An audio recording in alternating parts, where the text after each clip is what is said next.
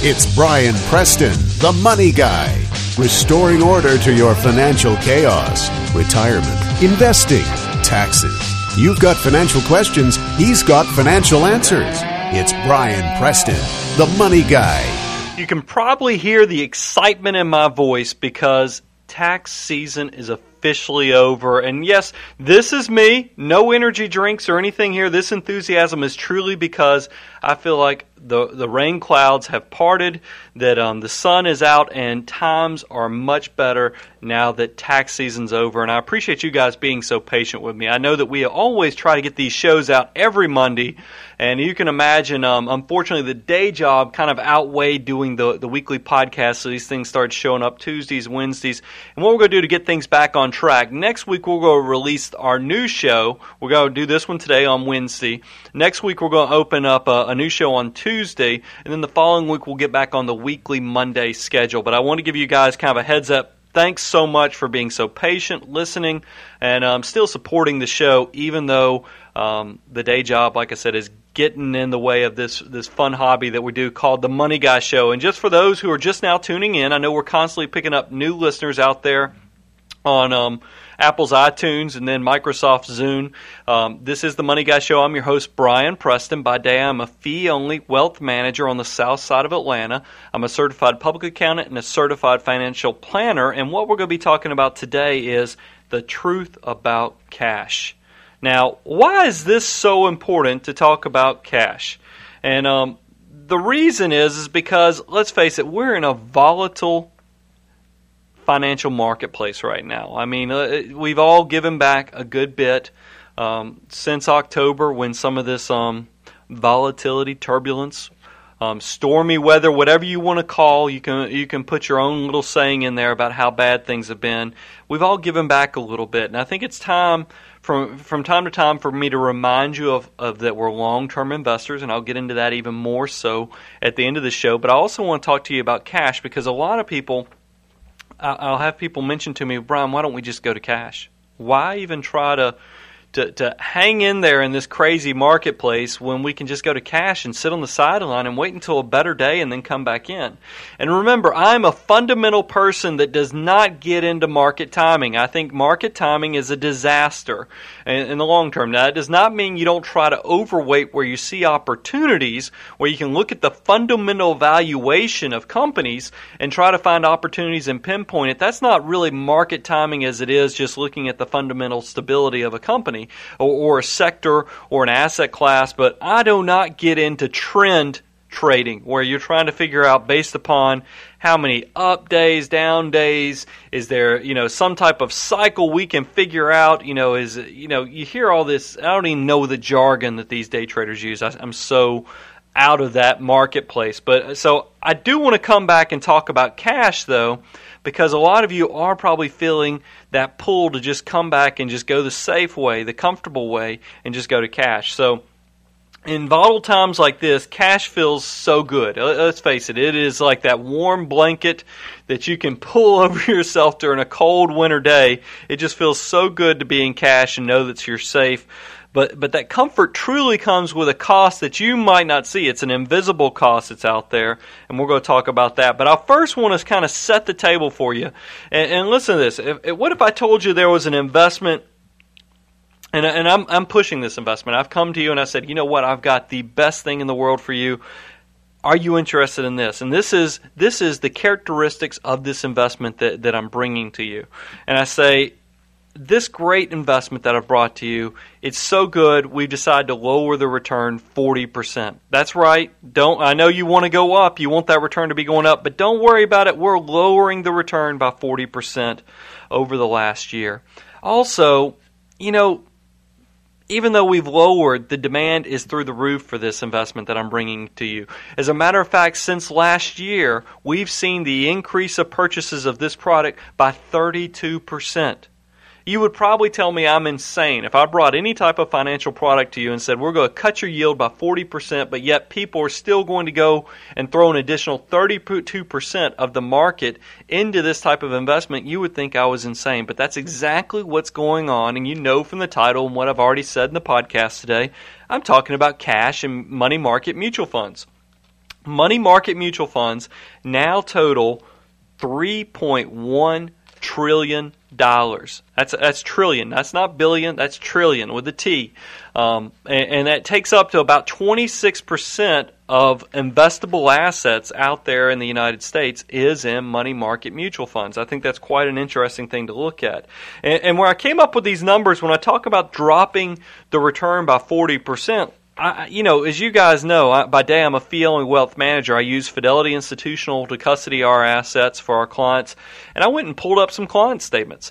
And what I found was if you pulled up the March 31st, 2007 account statements and looked at the Fidelity cash reserves, that's the money market account um, that Fidelity uses, the, the return last year was right at 5% in March of 2000. So then I go and pull up, because we just got our March 31st, 2008 statements, I pulled those out, and, and the yield for the Fidelity Cash Reserves Fund is now 3.03%. So you do the math on that, it's about a 40% drop in yield. But yet I've gone out and done some research and I've seen that uh, according to the Investment Company Institute, that's ICI, um, uh, and uh, you can go out there and pull research. They have all kind of great statistics out there for you to look at if you're a numbers guy like me. But I went and pulled their research, and I've even got one of their charts. It shows that money market fund flows have actually increased from 2.35 trillion dollars back in 2000, you know, 2000, the end of 2006 to now at the end of 2007, we were at 3.1 trillion dollars. That's a that's a pretty significant increase. That's about 32 percent, and, and, that's a good bit. To think about that, we've dropped the yields, yet we've had a, a big increase, and that shows how scared people are. Um, with the investment marketplace right now, and you got to think, you know, when people ask, "Hey, are we bailing out the banks and the lenders and everybody else, you know, the the easy answer, and this is not a creative thought by me. This is by listening to Bill Gross's podcast. Um, he, he did a podcast podcast recently where he talked about, yeah, you can see the bailout and the fact that you were yielding, you know, five to five and a half percent on certain money market accounts, and now you're only getting um, mid twos to threes.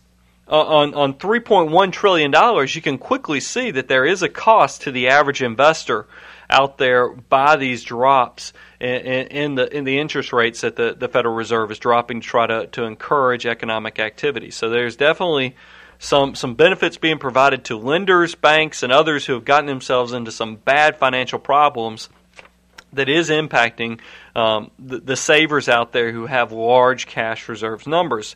To to pile on to the fact, and also I've got to tell you, there's uh, on the website if you go to moneyguy.com, and let me give you that information. It's moneyguy.com. You can go pull up the show notes. You can also write me at Brian. That's B R I A N at moneyguy.net Remember, you go to the website at moneyguy.com, but you write me at moneyguy.net. So um, make sure you keep those straight. We'll try to, to, to make it all one um, domain address at some point, but right now we got bigger fish to fry as we get all this to you. But if you go to the website, moneyguy.com, you're going to quickly see we have a chart that was provided by ICI um, uh, you know, and that's the make sure I get that right. The Investment Company Institute. You can go out there and they have a great chart that I've put on the website that actually shows inflows and outflows of money market holdings. Uh, really since 1996. It's very interesting to see how money fund investments have increased, you know, from, from the, the late 90s to, to where they peaked really in 2002, and then they, they slowly started dropping from 2002 to um, about 2004 and 5, and then they, they have steadily been increasing to we've now reached the max that they, the highest they've ever been at the 3.1 trillion dollars at the end of 2007. So it's quite interesting. I'm also curious to see what this number looks like at the end of 2008 because you know, talking about market timing, if we're going to talk about timing, it is quite interesting to see before we got into this recent run up in, in money market holdings. The biggest time before we went into a decline was actually in 2000, 2001, and 2002. And what was that? That was our last bear market. So it's very interesting to see that the peaks usually hit, obviously, when we get into these volatile times. People will decide they're going to go sit on the sidelines. The thing I always worry about but is is that thing I've always talked about when markets recover, they recover so quick. If you're sitting on the sidelines, you're going to be left holding the bag.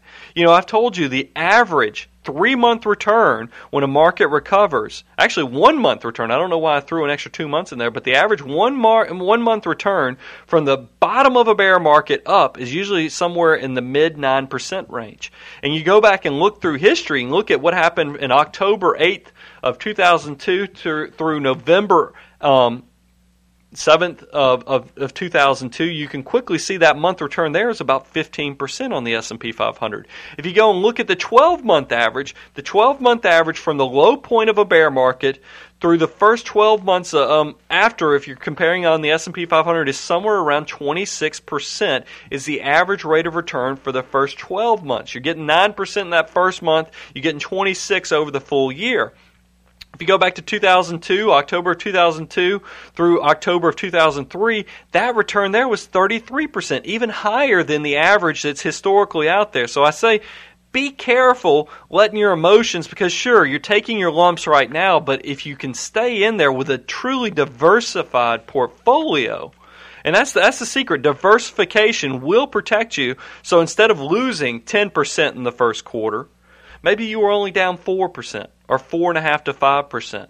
And maybe instead of being down 16% from October through March, you're only down 7%. And I know 7% is not fun. Nobody ever likes to lose money, but if you're diversified and you're losing half of the marketplace, you're going to recover quite nicely when that market does pop. And it will pop, just like things get over purchased and overbought, and that's what drives up prices and builds up these bubbles. They also get oversold. And the average market going down during a bear market is somewhere between 25 and 30 percent. If you go back and look since World War II, most bear markets is a loss of 25 to 30 percent. And we're already down on the S&P 500 16% since October. So you can see we're probably we're either you know in a, in a moderate downturn to maybe halfway through, maybe even a little more than halfway through if we're if we're closer to that 25% range. But getting back to cash, you've also got to take into account with cash the impact of inflation on your cash holdings. Now, inflation really can eat away the long-term purchasing power of your cash holdings. And with the latest reading of the Consumer Price Index, that's the CPI, if you like the acronym alphabet soup that's out there within the financial marketplace, is currently at 4%. So CPI, Consumer Price Index, is at 4%. That's a good indicator for where inflation is. Now, healthcare, food, and energy costs are much higher than they were a year ago. So while cash does provide that stability and that, that and it's very important to have cash in your reserve funds, those emergency funds, and because I know that the, the the job marketplace is starting to soften up a little bit. People are starting to worry about their jobs and how comfortable and safe they are with their at their workplace. You, you do need to have those cash reserves out there. I'm not saying don't have cash. Do not misread me on that. But I'm saying that you do have to take into account what's going on with your cash holdings in light of the marketplace and inflation. So you can very easily see we've had the, the run up, like I said, of healthcare, food, and energy costs are much higher than they were a year ago. And you got the stability that cash provides and the comfort it provides during these marketplace. But there is a cost because you can very quickly see that if you earn 3% on your cash holdings, and that's a good earning, and today I guarantee if you go look at your average brick and mortars bank account and go ask them what they're paying on their money markets, you're going to be talking about five to seven times lower probably than these averages of 3%. I bet most of you guys are probably getting a quarter of a percent to, to maybe 40 basis points or 0.4% a year on your on your money markets at most banks. So you've got to go make sure that you're that you're maximizing your return on these reserve funds. I'm going to get into that in a minute too. But if you take the 3% that I mentioned from the Fidelity Cash Reserves Fund, you pay taxes on that interest that you've earned, and then you subtract out the inflation rate of 4% you can see very quickly that the negative return ranges somewhere between 1 to 2% on your purchasing power for that cash in the long term. Now, I know you probably, a lot of you guys are out there saying, yeah, but I didn't lose money, you know, because my stock market's down. You know, my stock holdings are down even more than that. And that's what coming back, I know I sound like a broken record, diversification and having a good portfolio that will weather this storm, taking out a lot of the volatility. Sure, you're going to have some down markets, but long term, you are going to, to just wallop cash. Cash is going to look like it's standing still. Meanwhile, you're in a turbocharged jet, you know, I don't even know if there's a such thing as a turbocharged jet, but you're in some, you know, you're in a, a slick Italian sports car that, that's passing the, the standing still cash, and that's what you've got to think about in the long term. So now I've talked to you about the, the power and, and, the trouble with inflation in your cash holdings, you've also, and you've got, I still told you you've got to have cash reserves because you're crazy not to have cash reserves with this softening, weakening job marketplace, the financial uncertainty out there. You've got to have money in the bank in case the hot water heater blows up at the house or you get into where you need some car repairs. You, you've got to have some cash. So, what are you going to do with those cash reserves? It's so important right now to make sure you're maximizing those reserve fund holdings. Uh, making sure you're getting the best, out, the most out you can out of those returns, and making sure you're not letting that money sitting stagnant in, in some bank account earning you a quarter of 1%. That's just not going to get it done. You're talking about the negative 1 to 2% rate of return with inflation. Think about if you're doing the brick and mortars where you're only earning a quarter of a percent on your money when you could be earning at least 3% and trying to keep up with inflation. And that's why I gave you two suggestions. If you go to the Money Guy website, moneyguy.com, I put out two website links that you can go click on. The first one is fnbodirect.com. That's First National Bank of Omaha. They have no minimum. They are FDIC insured, and um, they're currently yielding 3.25%. Not bad. Um, the, if you have over $10,000 already saved up in your cash reserves fund, there is another option for you that actually pays just a, a, a tad bit more, and that's WTDirect.com. And um, you can go check them out. They're currently paying 3.31%. So uh, hopefully, I'm giving you some options and, and some opportunities there to go check out to maximize those cash reserves because you've got to have the cash reserves even no matter what's going on with inflation, but you've got to go ahead and make sure you're maximizing, get the most squeezing as most the most you can out of those dollars, so that you're not getting beaten up too bad by inflation. Now, a lot of you are probably going, "Well, Brian, I'm scared. What am I going to do?" And I got to tell you, I think an even-keeled way to look at things to make sure you've got the right perspective with your investment money is to make sure you're doing you're, you're still doing that 15% towards retirement savings. That money you're putting towards retirement savings, do not be fearful with investing that money because most of you probably listening to this aren't going to need that money for 20, 30, even 40 years for some of my younger listeners. Who cares what's going on right now because you're not a market timer. It's going to be okay. If you don't think things are going to be okay in the long term, what in the world are you even doing investing in the first place? You might as well just go home, build yourself a bomb shelter in the backyard, and just put your head under a pillow because that's not the what this country was built upon. This country is built upon the small businesses and then the free marketplace of capitalism, and you've got to believe that companies are going through innovation, efficiency, and, and more capacity are going to find some way to make money. Uh, it, it is going to happen. That's what generates tax revenue for the government we're going to be okay in the long term, and that's why the money that you're putting away, that 15% that you're putting into your 401ks, your 403bs, your Roth IRAs, your Roth 401ks, you've got to be putting that money aside. Let's face it, Social Security is a joke, not going to be here for us in the long term. Don't let your emotions keep you from getting these shares, especially with most of these retirement plans you're buying in monthly anyway. Keep that going because you're probably in the long term we're going to look back and go, man, those were some cheap shares we were buying back in 2008. I want you to have that philosophy on the retirement stuff. Now, once you're doing the 15%, and you've got your cash reserves already filled up, so you're okay, you know, with your job and everything in case something happens there, or you're getting a car accident, or your hot water heater breaks, you've got enough cash reserves you might want to think about after you're doing all the retirement savings and taking care of those cash reserves, you might want to come back and look at your mortgage interest. Because if you're one of those, you know, maybe you want to prepay some debt. Make sure, you know, and you can go look at, you know, Dave Ramsey does a great job with his baby steps. And, and you know, sure, this is inspired. I'll give you this real quick is, you know, you need to have that $1,000 in the bank. After you get your $1,000 saved up, you got to pay down those credit cards is step number two. After you get the credit cards paid off, step number three is you got to come back and you got to build build up, you know, a three to six month cash reserves fund. After you've got that, then you can come back to the, the, the retirement savings. So I'm telling you, if you're one of those people that's already saving 15%, already have your cash reserves, I think you can prepay, you know, your mortgage. You can prepay um, those type of things and not feel too guilty about it because probably if you're one of those people that's already doing 15%, and you already filled up your cash reserves, you probably make enough money you can't do the Roth IRA. Any, I mean, you can't do Um, I don't know why I said you can't do the Roth. You probably can't do the Roth, but you also are probably not getting to take that mortgage interest on your tax return anymore anyway because you have what's called alternative minimum tax.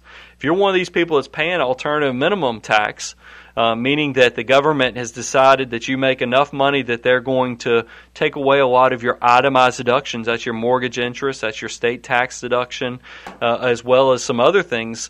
Um, you might go ahead and want to consider after you're doing the 15% for retirement paying down your mortgage a, a little ahead of schedule. That way you get the, the comfort of knowing that you're retiring debt quicker in these uncertain times, and I'm willing to go with you on that. I think that's an even kill approach um, and you don't have to feel like you're trying to time the market either because you're still putting that 15% towards retirement. So I hope that makes sense. I'd love for you to go check us out on moneyguy.com. I also want to thank you guys for writing the incredible reviews y'all been doing on iTunes. That has helped us um, get pushed back up on our, our, rankings within iTunes, and, and that means a ton to me because this is a grassroots hobby. I don't get, you know, I'm not making um, enough to pay the bills doing this. I haven't even paid for the equipment yet. You know, I've paid for the equipment, but this hasn't generated enough to pay for it. This is truly a hobby uh, um, that I have a passion for. I'm doing this, guys, to try to, to, to help you out. I know a lot of you love to get the information um, that is usually reserved for the people who can afford a wealth manager. And I'm trying to level that playing field. And I want to thank you guys for taking this ride for over the last two years. You've been great to me. You've been patient. You've been very supportive. Please keep that up. Tell your friends, family, anybody you think that could benefit from listening to the Money Guy Show. Pass it on because I'm telling you, I think that we can change the world financially, especially here in the United States, even though we do have listeners outside the United States. I know we can change the way people think about money if we keep doing the right thing. And that's what we're asking you to do. So I hope you've enjoyed today's show. Until next Tuesday, remember, next show is going to be on next Tuesday. May God bless you with good health, good wealth, family, and friends. I'm your host for the Money Guy Show, Brian Preston. I'll talk to you in about a week. The Money Guy podcast is hosted by Brian Preston, and Brian Preston is a partner with Preston and Cleveland Wealth Management. Preston and Cleveland Wealth Management is a registered investment advisory firm regulated by the Securities and Exchange Commission in accordance and compliance with securities laws and regulations. Preston and Cleveland Wealth Management does not render or offer to render personalized investment or tax advice through the Money Guy podcast. The information provided is for informational purposes only and does not constitute financial, tax, investment, or legal advice.